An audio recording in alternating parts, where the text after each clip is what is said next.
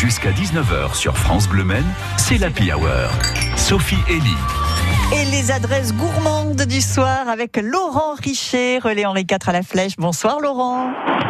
Bonsoir Sophie, bonsoir à tous. Ouh là là, Laurent est sur le circuit des 24 heures apparemment. Vous entend pas super bien, Laurent, mais j'espère que ça va aller. Ouais. Je, je Alors, vais, attends. je vais reprendre tout de suite parce Ouais. que je suis en Bluetooth.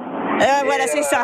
Et en plus, j'ai plus beaucoup de batterie. Oh mince, Laurent. Euh, euh, Bon, je, suis, je, je suis pratiquement arrivé. Voilà. alors on va laisser va, Laurent se garer. Ben, ça va, Laurent, parler des 24 heures. Je sais que vous êtes un grand amateur des 24 heures, mais ce week-end vous serez plutôt au restaurant, j'imagine, Laurent. Euh, bah, je vais essayer au moins d'aller au euh, jeudi soir, Ouais. euh, normalement. Ok. Mais je fais pas ce que je veux, comme vous dites, voilà, c'est ça. Parce que ma clientèle, elle va rester sur le circuit. Et oui, bien sûr. Laurent, alors, est-ce qu'on vous a là à nouveau Est-ce qu'on peut avoir un son plus correct? Moi, je vais, je vais parler du Relais Henri IV, hein, que je connais bien, qui est un restaurant super sympa, qui se trouve euh, à la Flèche. Et ça vaut vraiment le coup euh, d'aller euh, dîner au resto chez Laurent. On n'entend vraiment rien du tout, Laurent, ça pas être possible. On se rappellera une prochaine fois, je pense que ce sera mieux. Voilà.